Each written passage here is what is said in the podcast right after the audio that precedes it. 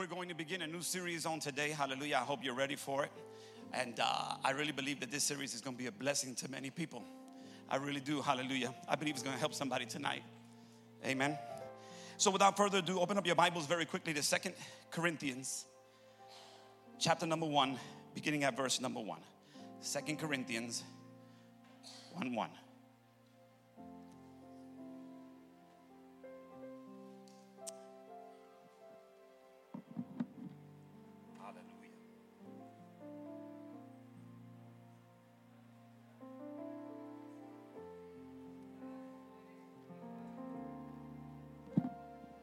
You worship real good when your glasses get all foggy. I'm looking, I can't see a, I can't see a thing. I'm wondering if the cloud is in the room or if it's my glasses. So I gotta check. Amen, somebody. I read today in the name of the Father, the Son, and of the Holy Ghost, and the word of the Lord says this so. Paul, an apostle of Jesus Christ, by the will of God, and Timothy, our brother, unto the church of God, which is at Corinth, with all the saints which are in all Achaia. Grace be to you and peace from God our Father and from the Lord Jesus Christ. Blessed be God, even the Father of our Lord Jesus Christ, the Father of mercies and the God of all, hear that, all comfort, who comforteth us in all our tribulation, Mm. that we may be able to comfort them which are in any trouble. Sometimes the reason you go through is not even for you, but so that you can have a testimony to comfort somebody else. Watch this. By the comfort wherewith we ourselves are comforted of God. For as the sufferings of Christ abound in us, so our consolation also aboundeth by Christ. And whether we be afflicted, it is for your consolation and salvation. Did you hear that? Which is effectual in the enduring of the same sufferings which we also suffer. Or whether we be comforted, it is for your consolation and salvation.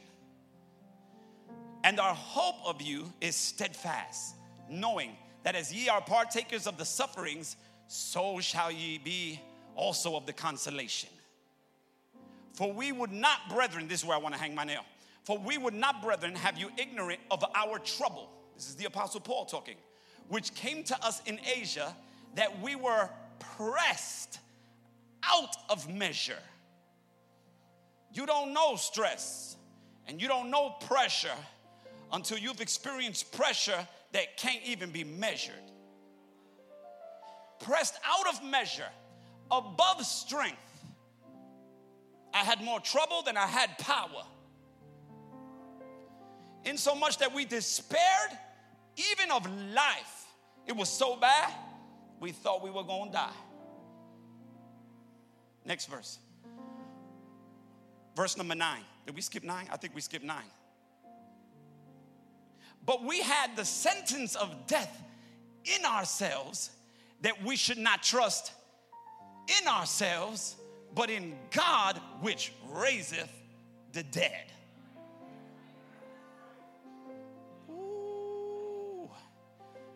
Sometimes you got to deal with something bigger than you so that you don't trust in you. God, help me in here. Who delivered us from so great a death and doth deliver, in whom we trust that he will yet deliver. He delivered, he delivers, and he will deliver again. No matter, no matter what. Are you blessed in here? I want to talk to you for a little while under the subject, very simple, new series, under pressure. Under pressure. Anybody in this place under the sound of my voice, even right now tonight, is feeling the pressure. Feeling the pressure. Amen. It could come from many different avenues. It could come from without, and watch this now. It can come from within. Amen. And we're going to try to talk about it today. Let's go to the Lord in prayer. Father, in Jesus' name, we present this time before you, Lord God. We ask you now to have your way in this place and minister to your people in a very powerful way. And we give you the glory for it now in Jesus' name. And the church said, Amen and Amen. Hallelujah. You know, I'm a, somewhat of a, a, a sports fan. Hallelujah.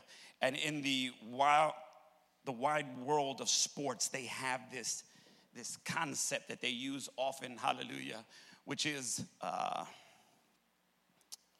uh, something uh, that has to do with the victory of winning and yet the agony of defeat. And in between that, there is what I like to call immense pressure. And even trained professionals, pro- trained professional athletes are not exempt from pressure. And so we're talking about the Apostle Paul, and he's being transparent here. But I want to submit to you that just because he is trained and just because he is mature does not mean that he is exempt from pressure. And in the same way, even trained professional athletes are not exempt from pressure, neither are any of us.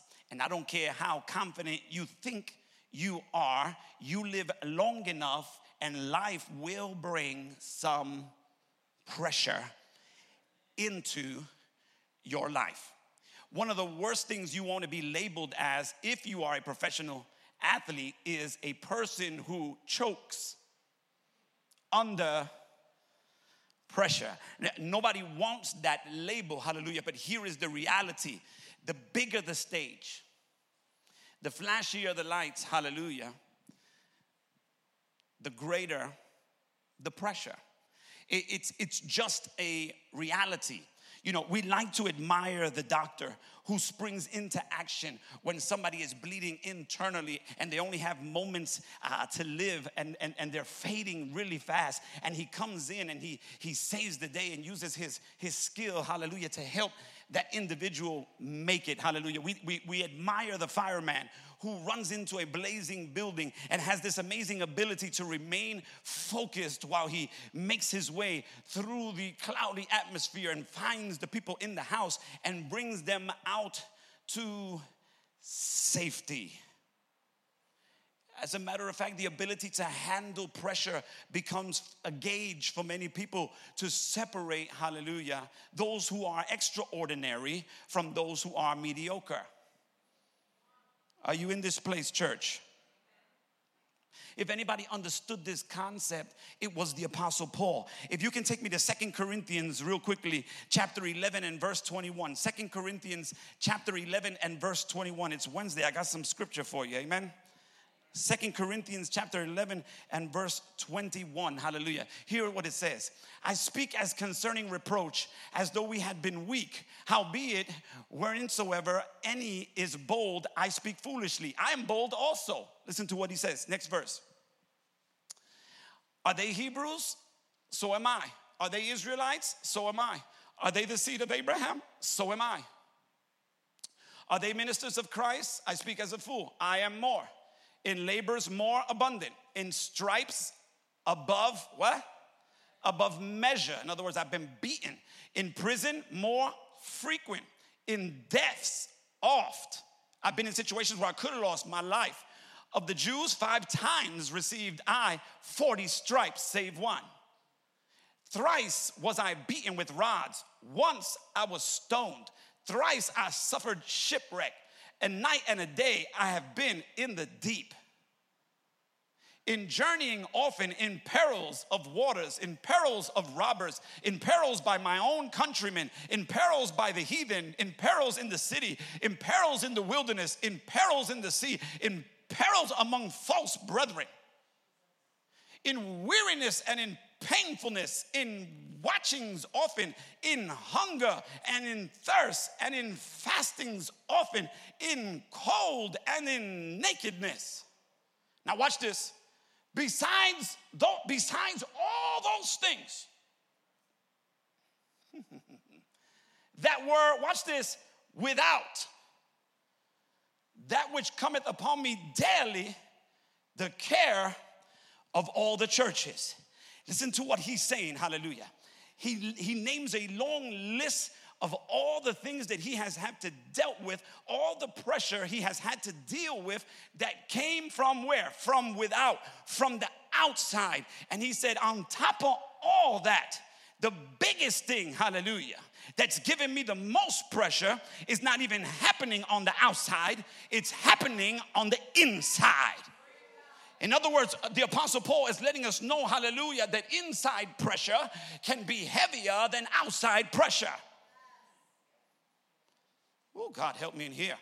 And so, my message title, I'm giving it to you a little late. My message title for, t- for you today is simply this How's your head? How's your head? Because watch this now. My God, the, the worship team confirmed it for me. That's why I got a little excited when they started singing from the inside.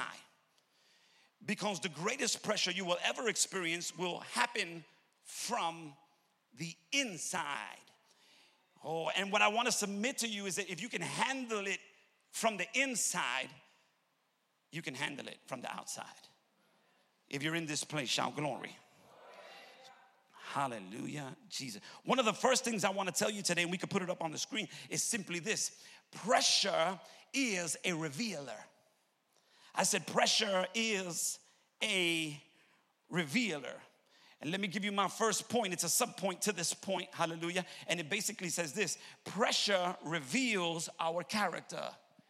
I said, pressure reveals our character. Hallelujah. Oh boy, have mercy in this place. Listen, in Second Corinthians 4 and 8, you can tell I've been reading Second Corinthians, right?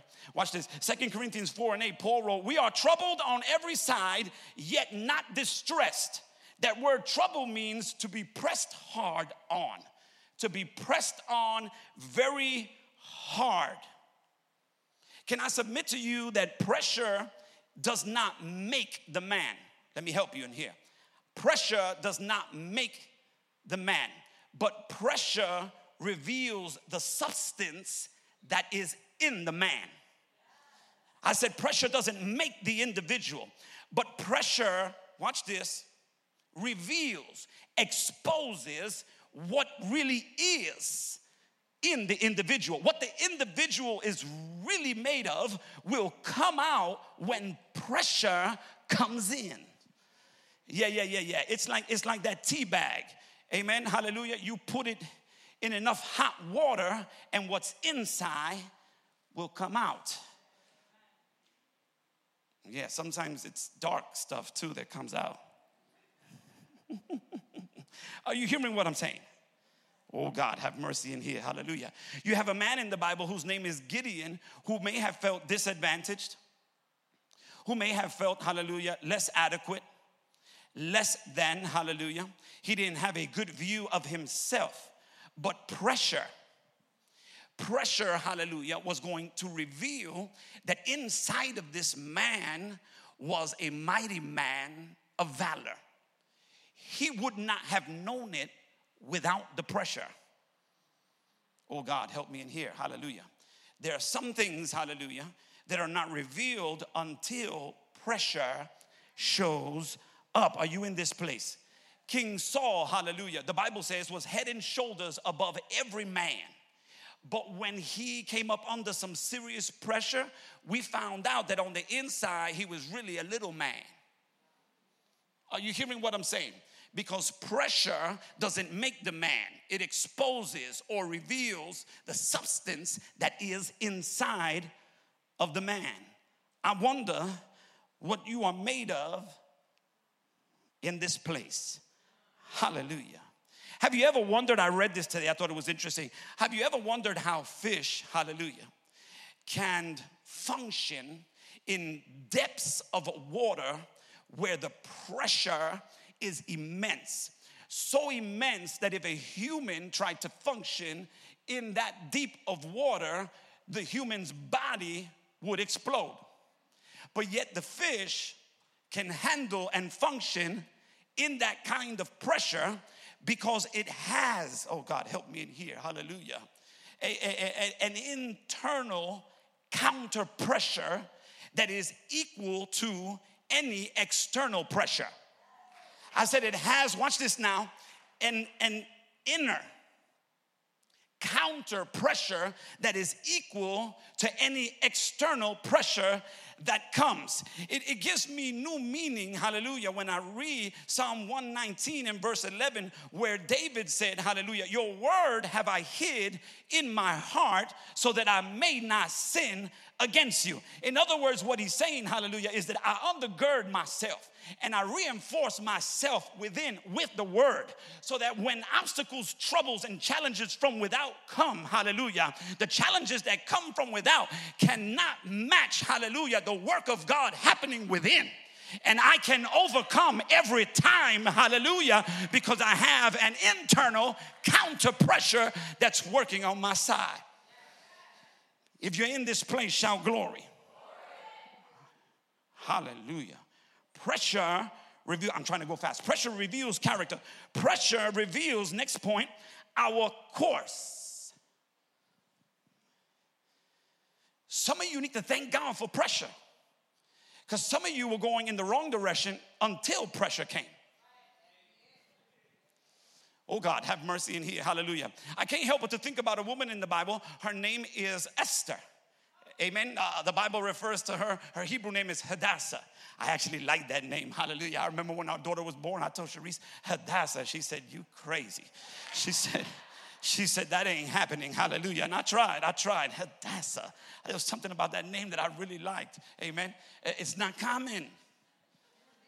Amen. Hallelujah. We ain't having no more kids. That's, but uh Hadassah. Amen. And so, if you know the story of Esther, Esther uh, finds out that one of the men who the king has appointed, who the king actually leans on, is, is, is, is conniving. He's going to try to kill the people of Israel. He's prepared gallows and he's going to hang those people by the very gallows that he has prepared. And the king doesn't know it. And Esther finds out about this. Amen. And here's what you got to understand she is struggling with uh, the challenge of having to go confront the king in front of this man. Are you hearing what I'm saying? And so, watch this. It's, it's, it's a very challenging moment in her life, and she receives pressure from her uncle. His name is Mordecai. And Mordecai lets her know in not so many words this is what you were born to do, this is what you've been called to do. He said, Esther, how do you not know that you have been called for a time such as this. Hallelujah. And you need to go in there, hallelujah, for the preservation of your people. And it was that pressure that moved Esther to purpose. Pressure will move you into purpose. Are you hearing what I'm saying? She got so encouraged by his pressure that she said, I'm gonna do it. And if I perish, I perish. I wonder if we got those kind of Christians still alive today. Are you hearing what I'm saying? Jonah is going in the wrong direction. And it's not, and I have to hurry, it's not until he finds himself in the belly of a big fish. And it's not until he finds himself in a really tight place and in a really dark, uncomfortable place where he begins to feel immense pressure that he prays. You see, because pressure will make you pray. Anybody know what I'm talking about? Yeah, yeah, yeah. Sometimes God has to send some pressure just so you pray. Because when things tend to be going very well, we tend to kind of ease back on prayer. Are you hearing what I'm saying in this place? Hallelujah, Jesus. Watch this. And when he prays, he gets launched into purpose. Amen, somebody. Uh, it was the pressure from a crowd. How many of you know that a crowd can pressure an individual? Oh, yes. I remember when I was young. Fight, fight, fight, fight. Anyway, don't leave me up here by myself. Hallelujah. The crowd pressures you, your peers will pressure you, even to do the wrong thing. It was pressure from the crowd that compelled Pilate to set God's plan of redemption in motion. He didn't want to crucify Jesus, but the pressure. If you don't do it, you ain't no friend of Caesar's. The pressure from the crowd made him do something he didn't want to. And even though it was wrong, it was setting God's plan in motion because God's not limited in who He's going to use to get His plan accomplished. Pressure reveals our course. Next point pressure reveals our commitment. That clock is moving so fast. Pressure reveals our commitment. Hallelujah. Show me Second Corinthians chapter 7. Yeah, I've been reading Second Corinthians. Second Corinthians chapter 7 and verse 5. Second Corinthians chapter 7 and verse number 5. I didn't even get up to the good stuff yet, and I'm praying that I will. 7 5. For when we were come into Macedonia, our flesh, listen to this, had no rest, but we were troubled on every side. Without were fightings, within were fears. Ooh, the pressure was coming from the outside, and the pressure was coming from the inside. Anybody in here can relate? Hallelujah, Jesus. Who can excel under this kind of pressure? I'll tell you who can. The person, hallelujah, whose mind is already made up before they take the journey. It's the person, hallelujah, who, like Job, after he loses everything and his own wife challenges him to curse God and die, he does not. And the Bible says that he retains his integrity. Ooh. No matter what, he retains his integrity. That is an individual, hallelujah, who has made up their mind before they even go on the journey. Martin Luther King Jr. put it like this The ultimate measure of a man is not where he stands in moments of comfort and convenience, but where he stands at times of challenge and controversy. Ooh. You see, because a decisive heart will always break the bridges, hallelujah, so that he'll never retreat. You got to know how to break bridges so that you make sure once you make the decision, you can't go back. Ah, if, if Elisha was here, he'll tell you, you need to break your plow. You see, because when the man of God, Elijah, called Elisha and he touched him with his anointing and his mantle, the Bible says that Elisha started walking behind him because that's what an anointing will do.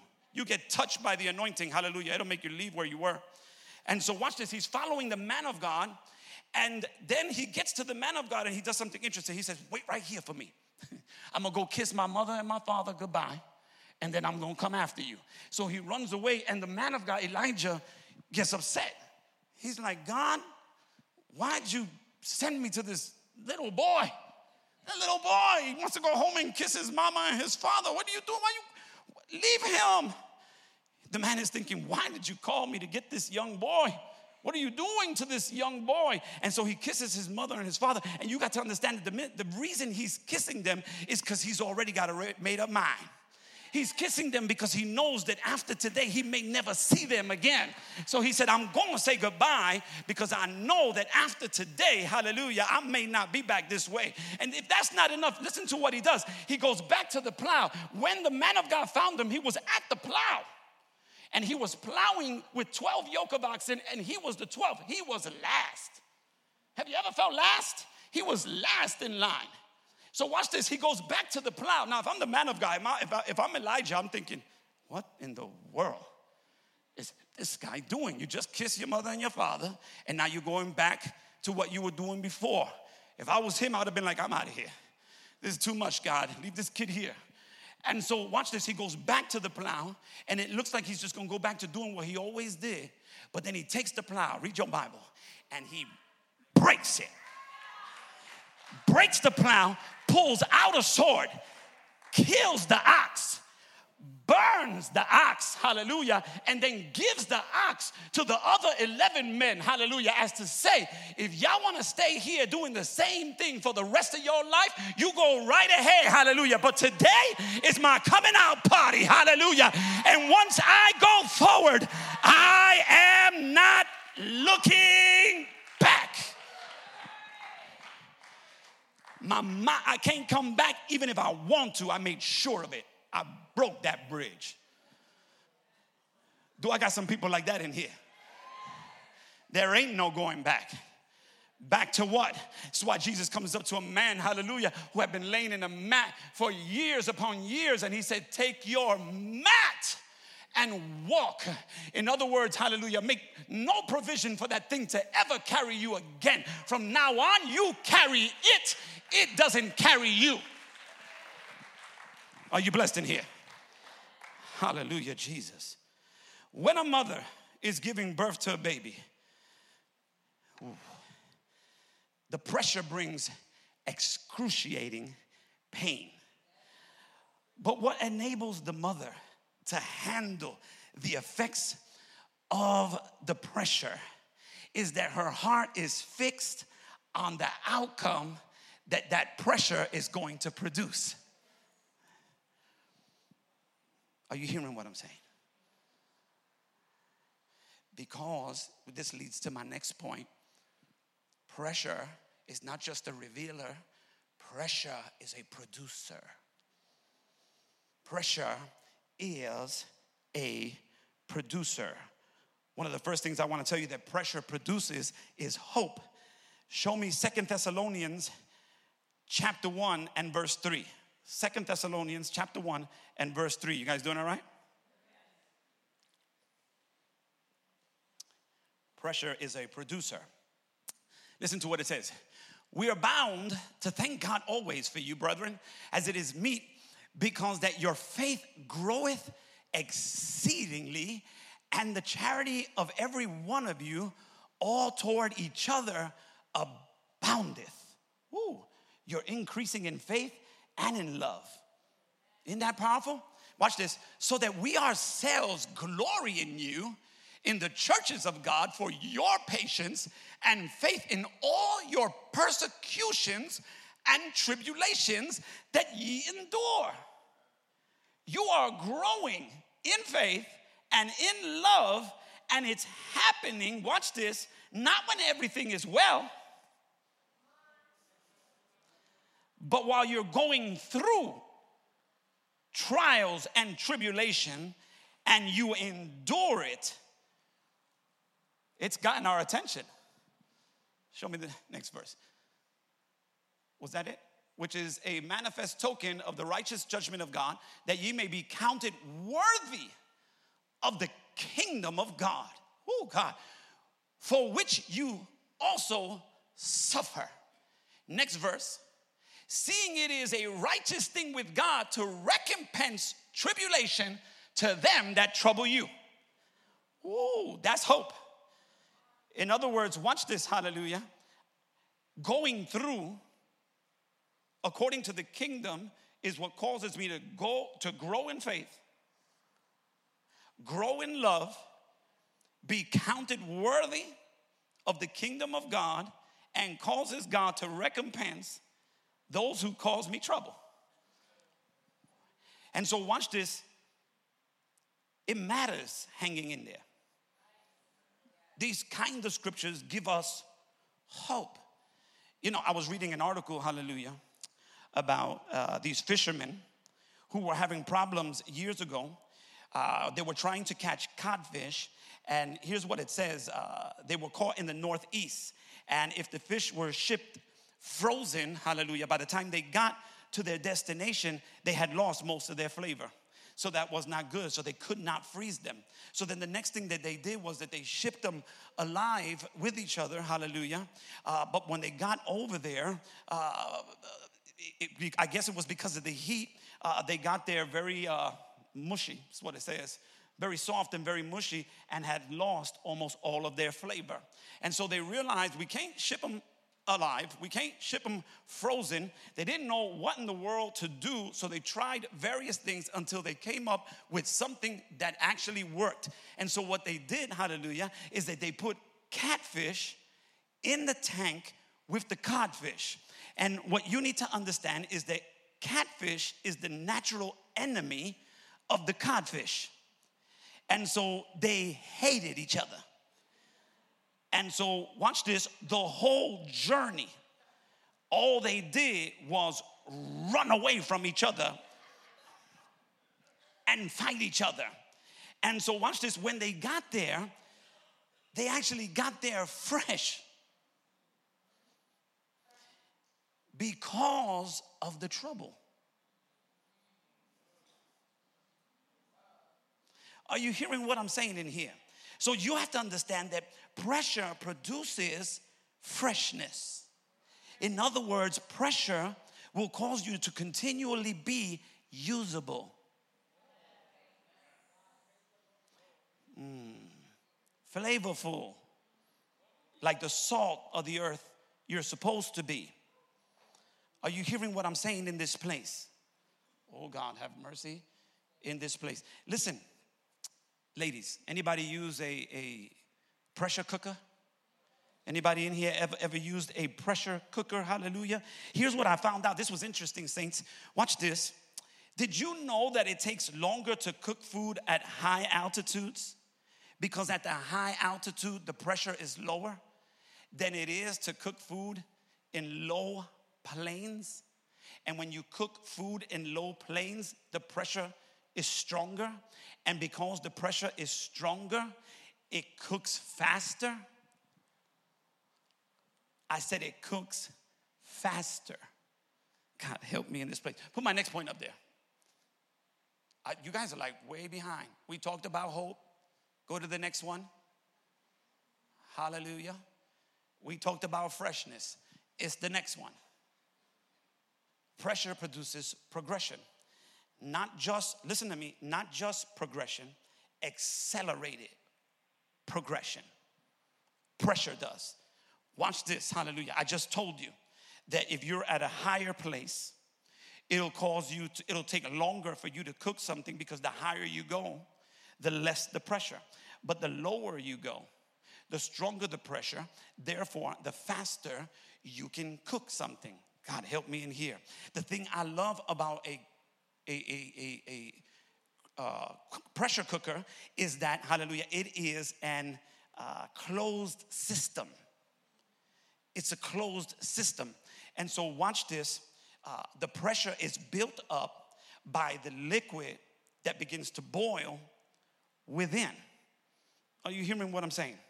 And a pressure cooker, hallelujah, can cook food much faster because it, it is airtight. And so, because no air is escaping, it can allow you to cook stuff at a very rapid pace. Here's what you got to understand, hallelujah. If you're feeling the heat, hallelujah, it's because God is trying to get you there faster.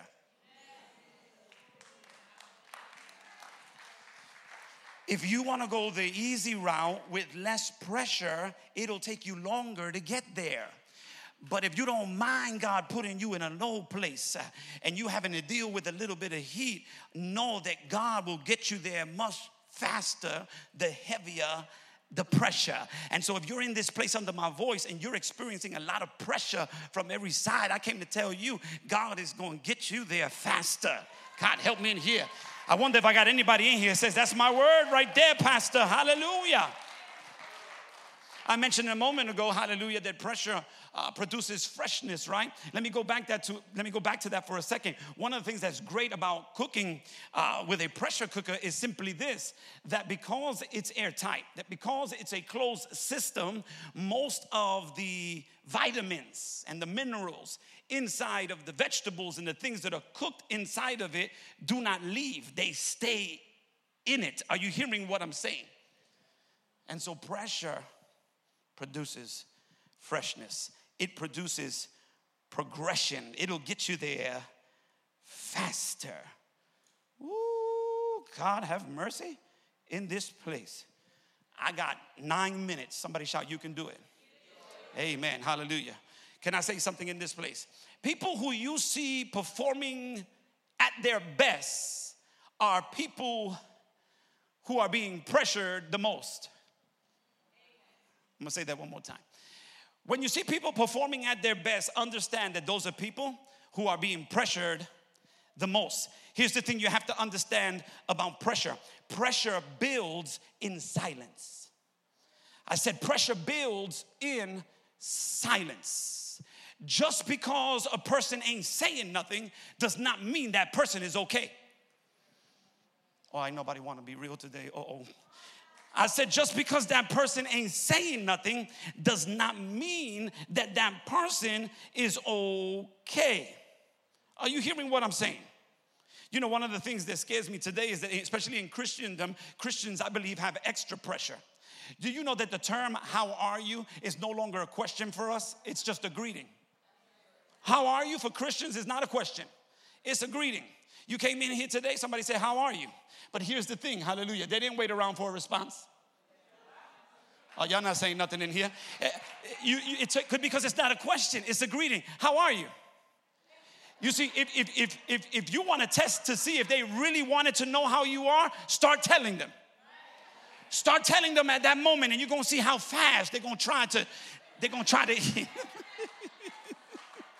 they're gonna try to evade, hallelujah, the actual question and the pressure. And because of that, we have built uh, even extra pressure upon ourselves because uh, as Christians, we feel like we are obligated to show everybody that we're all right, that we're okay. Because we think that we're doing God a disservice if we tell somebody that we're going through. Oh, y'all not saying nothing, hallelujah.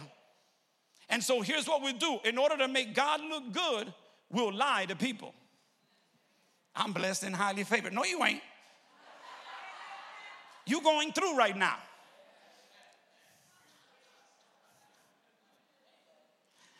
Are you hearing what I'm saying? Here's something that you may not know. Hallelujah. The more blessed a person is, the more burdened that individual becomes. The more blessed an individual is, the more burdened the more burdened. Because as God gives you more, more is required. That's just in case you needed the Bible. Are you hearing what I'm saying in this place? And so, watch this with God giving you more, you become burdened with more responsibility. Are you following what I'm saying? And oftentimes, what ends up happening, hallelujah, is that we'll look at a person and we'll hate on them. Yeah, because they're blessed, hallelujah. But you don't know the burden that it costs for you to be that person. Are you following what I'm saying? If I had to give you Bible, I would tell you you don't know the cost of the oil in my alabaster box. You, you, you don't know. See, you see the blessing. You don't see the burden. Mm. Yeah, yeah, yeah, yeah, yeah, yeah. You, you, you, listen, as it pertains to the oil on my life, you smell the fragrance, but you don't experience my fight. Are you in this place, church? Oh, it's oh, I better land this plane. Hallelujah. I found out that the enemy cannot really keep you from being blessed. I said he can't keep you from being blessed, but he can keep you from feeling blessed. Oh, you're not saying nothing. Keep you from feeling blessed to the point, hallelujah, where you are blessed and you don't even know it because something else is taking up all the time in your mind. Let me ask you the question again so you know I'm not lost. How's your head? How is your head? You can't go fight without a weapon. You need a weapon if you're gonna fight. Uh, David doesn't confront Goliath without at least getting something in his hand that he can work with. You need a weapon. Are you hearing what I'm saying in this place? Here's the thing the Bible says that the weapons of our warfare are not carnal. You can't fight spirits with bats. Are you hearing what I'm saying? They're not carnal, but they are mighty through God. Watch this now for the pulling down of strongholds stronghold. Let me give you an easy definition of a stronghold anything that has a hold on you, uh, let me put it another way not just a hold, a stronghold. Anything that has a strong hold on you is a stronghold. And can I submit to you that strongholds are all in your head? I said they are all in your head. Let me give it to when you read that scripture, the weapons of our warfare are not carnal, but mighty through God for the pulling down of strongholds. Watch this, and the casting down of somebody help me in here. Imaginations. Imaginations, where we get the word imagine, where we also get the word image. Image, because a lot of us are living with a lot of images. Watch this. And a lot of those images are not even true. I said a lot of those images are not even true. Are you hearing what I'm saying in this place? Yeah, yeah, yeah, yeah, yeah. Images. Hallelujah. Uh, we're living, we're living over here, and you're living over there. Let, me put it to you the way I feel it. We're living over here in this nation, and you're living in a whole other place called the Imagine Nation.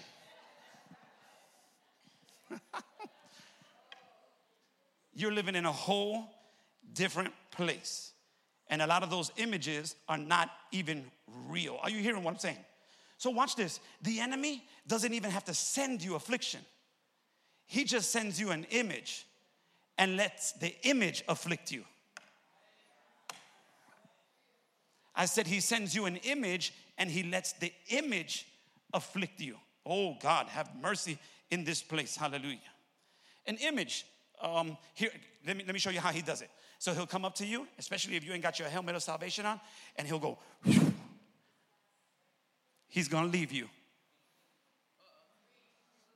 And boom, you get an image.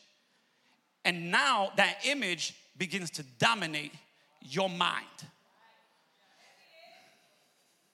And you know you're in trouble, hallelujah, if the image is dominating your worship.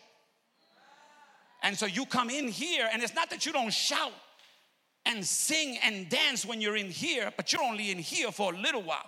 And so if you come in here on a Wednesday night and you shouted during worship for a half an hour, and then maybe you threw up a couple hallelujahs and praised the Lord during the word, but then for the rest of the week that image dominated, you're in trouble. That is a stronghold, and the enemy is. He doesn't even have to afflict you. He gives you images, and the images afflict you.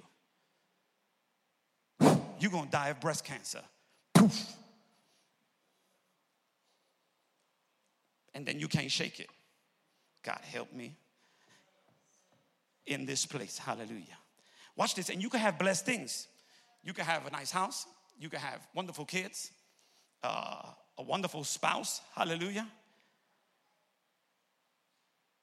But it's like you're oblivious to how good you got it because you can't shake the images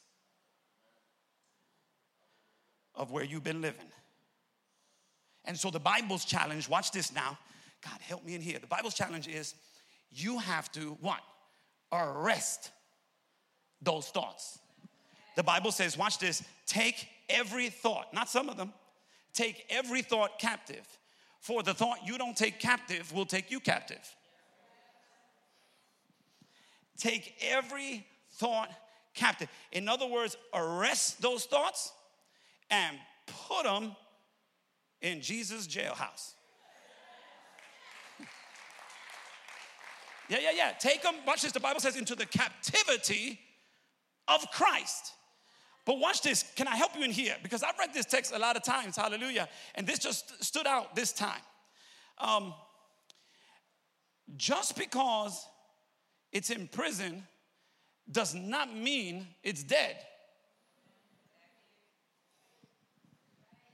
Notice what it says. It didn't say kill those thoughts, it says arrest those thoughts and take those thoughts captive.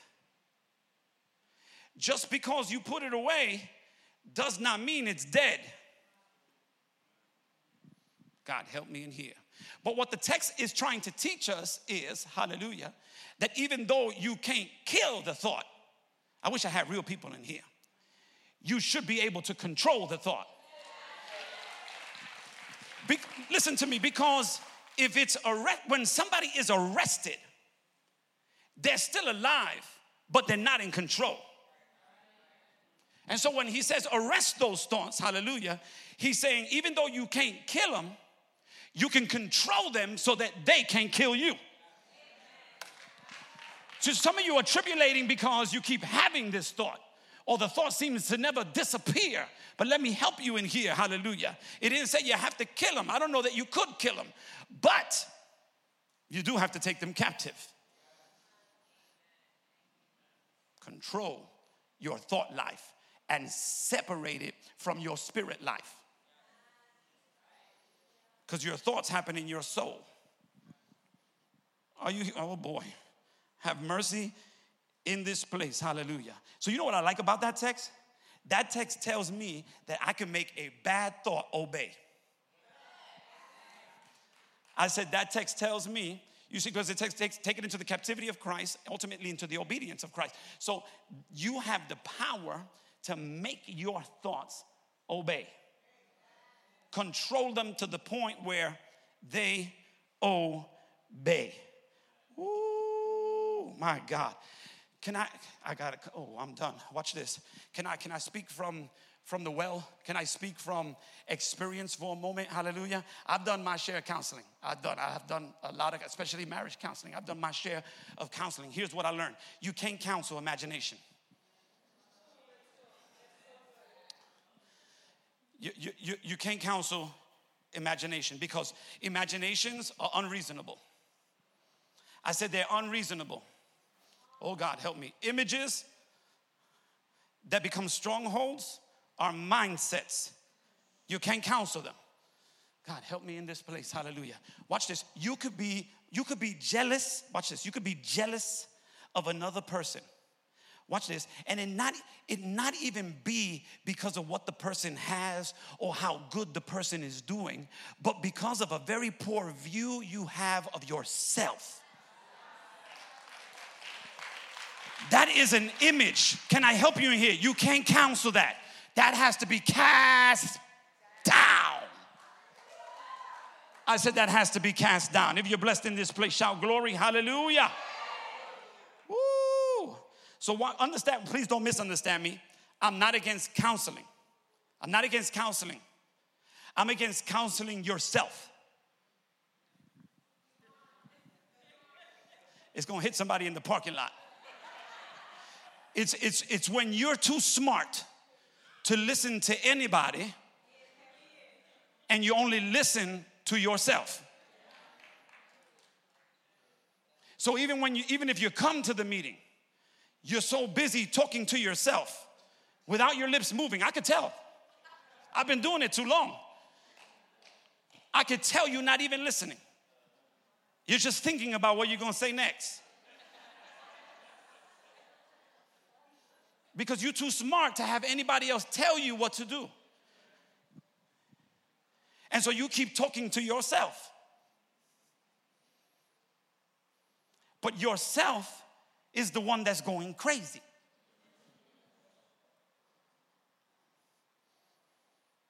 This is usually the individual who says, I don't need no counseling. Watch this, because they're their own counselor uh, they are a medicator. They are the, I call them the medicators. They medicate themselves. Um, they're their own doctors. You came in here tonight wearing your own stethoscope. You've been your own doctor for a long time, talking to yourself, talking to yourself, talking to yourself. Hallelujah. And you're talking to yourself, but you're going to bed confused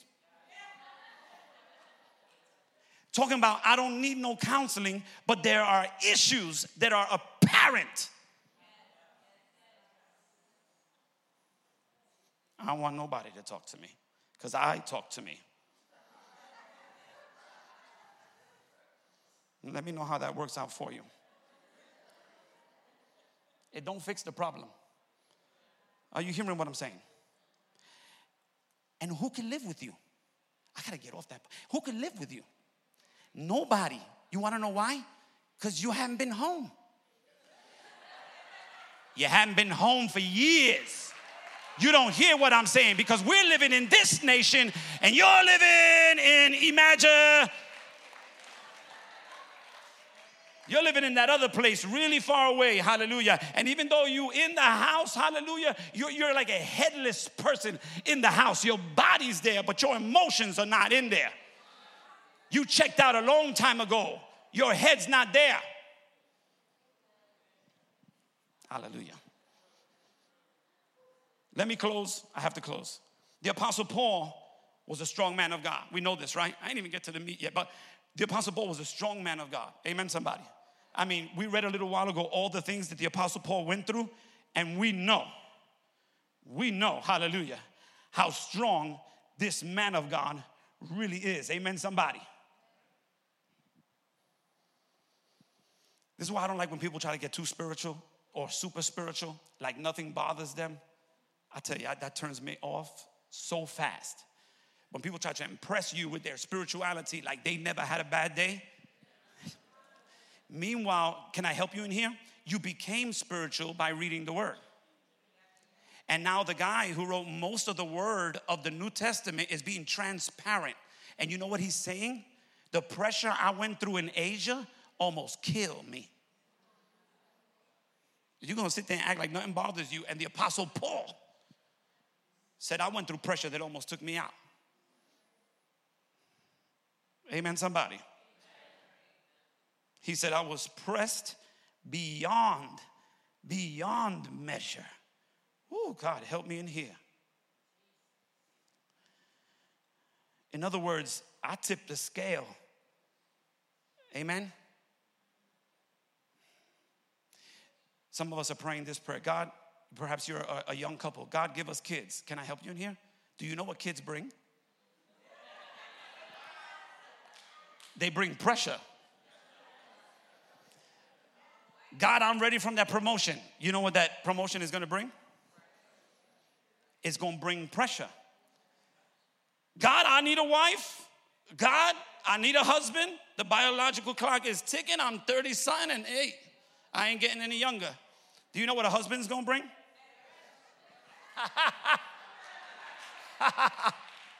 ah.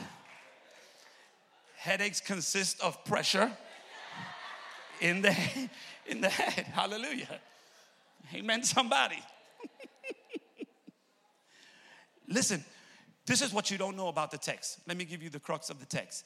What you don't know about the text is that the, the, the people of Corinth are upset at the Apostle Paul because he's not coming.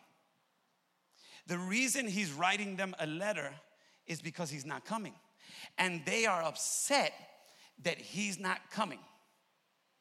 But you have to understand that he is also human. You know what the apostle is saying? I'm not coming. You want to know why I'm not coming? Because I'm going through right now. I'm going through, and I can't be everybody's Superman. I wish I could be there. I cannot be there. I'm going through something very serious in my life right now, and I, I had to gather enough strength just to write you. But I cannot come because I am going through. And this thing that I went through in Asia is so heavy, it has me despairing of life itself. Listen, despairing of life over something I could have left. Oh boy. Because, watch this, he said it happened in Asia. You got to observe the text. So I'm despairing of life itself, my whole life, because of something that's happening in one area that I could have left. Now, we don't know the Apostle Paul's reasoning or sense of obligation for not being able to leave that place. But he's saying, I couldn't let it go, and it was killing me. I couldn't let it go, and it was killing me, whatever it was that he couldn't let go. It could have been the responsibility of the gospel. But just like Jesus said on an earlier occasion, listen, take your peace back, wipe the bottom of your feet, and get out of there. But something could not let him let it go. And his inability to let it go was actually killing him. Ooh, have mercy in this place. Hallelujah. Oftentimes we, devour, we divorce the mind from the body. I don't know why it is that we do this, but we divorce the mind from the body. Have you ever noticed that, uh, uh, most people anyway, when something is wrong in any other area of their body, they treat it. But when something is wrong in the mind, I'm not even talking about a headache, I'm talking about the mind. When something is wrong in the mind, they bear that alone. They bear it alone. And, and they call it faith. And so they'll come to church and shout and jump and dance. But the Bible says, can I mess you up before we leave? It is with the mind that we serve the Lord. It is with the mind that we serve the Lord. Not with our hands, not with our feet. We'll praise Him with those, but we serve Him with our mind. Yet, any other area of our body is affected, we treat it. Our mind is tripping, and we try to shout it out. Are you in this place, church? Hallelujah. But not, not listen, when I broke my leg, hallelujah, I wasn't trying to run up over here talking about I'm gonna dance it off. I had stitches and I said, when it heals, I'll dance. Now that could have happened speedily, that could have took a little while. Either way, I said, when it heals, I'll dance. But with our mind, we just try to dance it off. And I wish I had some honest people in here. You need healing. Hallelujah. When problems in one area make you hate your whole life, you are pressed beyond measure. When problems in one area make you hate your whole life, cause you to despair of life itself, you are pressed beyond measure. There are some people, hallelujah, you could have said hi to today and you didn't know it, but they were being tortured right in front of you.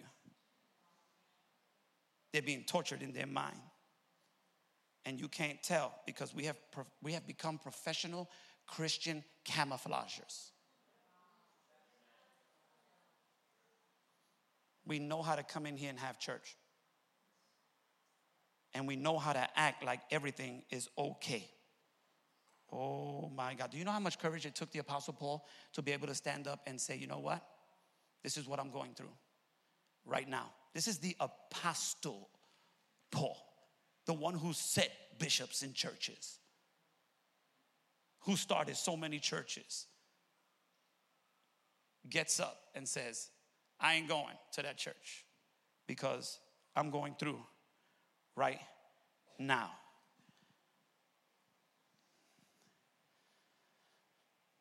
Even Jesus, even Jesus goes to a place called Gethsemane. I'm finishing. Goes to a place called Gethsemane. And this is pretty amazing to me because he calls three guys Three guys. He didn't call all of them, he called three of them. Now, this is what you have to understand. These are the three that Jesus took places, he didn't take the others.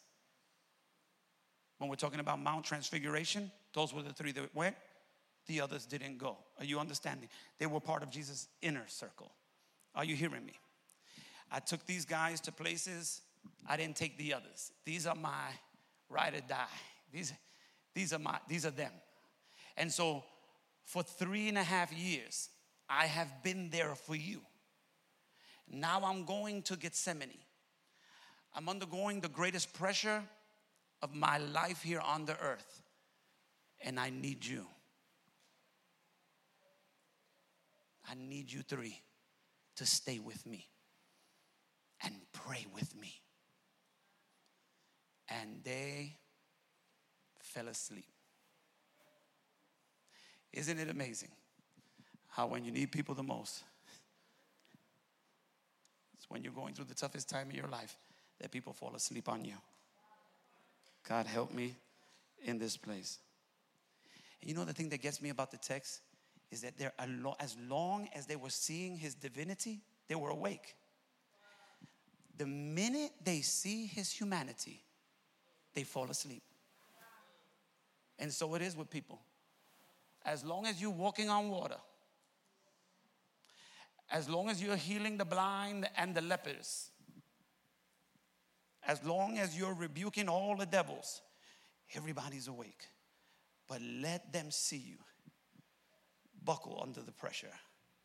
Let them see that you're not anointed 24 hours a day. Let them see that you're wondering whether you can do what God is calling you to do. Jesus was feeling so much pressure that he said, God, if there be another way, this is hard. He sweat drops of blood, the Bible says. That's pressure. And he came back to them three times Stay with me. And three times they fell asleep. And three times he goes back to pray. If Jesus has to go back to pray three times, you are never going to overcome pressure without prayer. I'm going to stop right there. Hallelujah. You are never going to overcome pressure without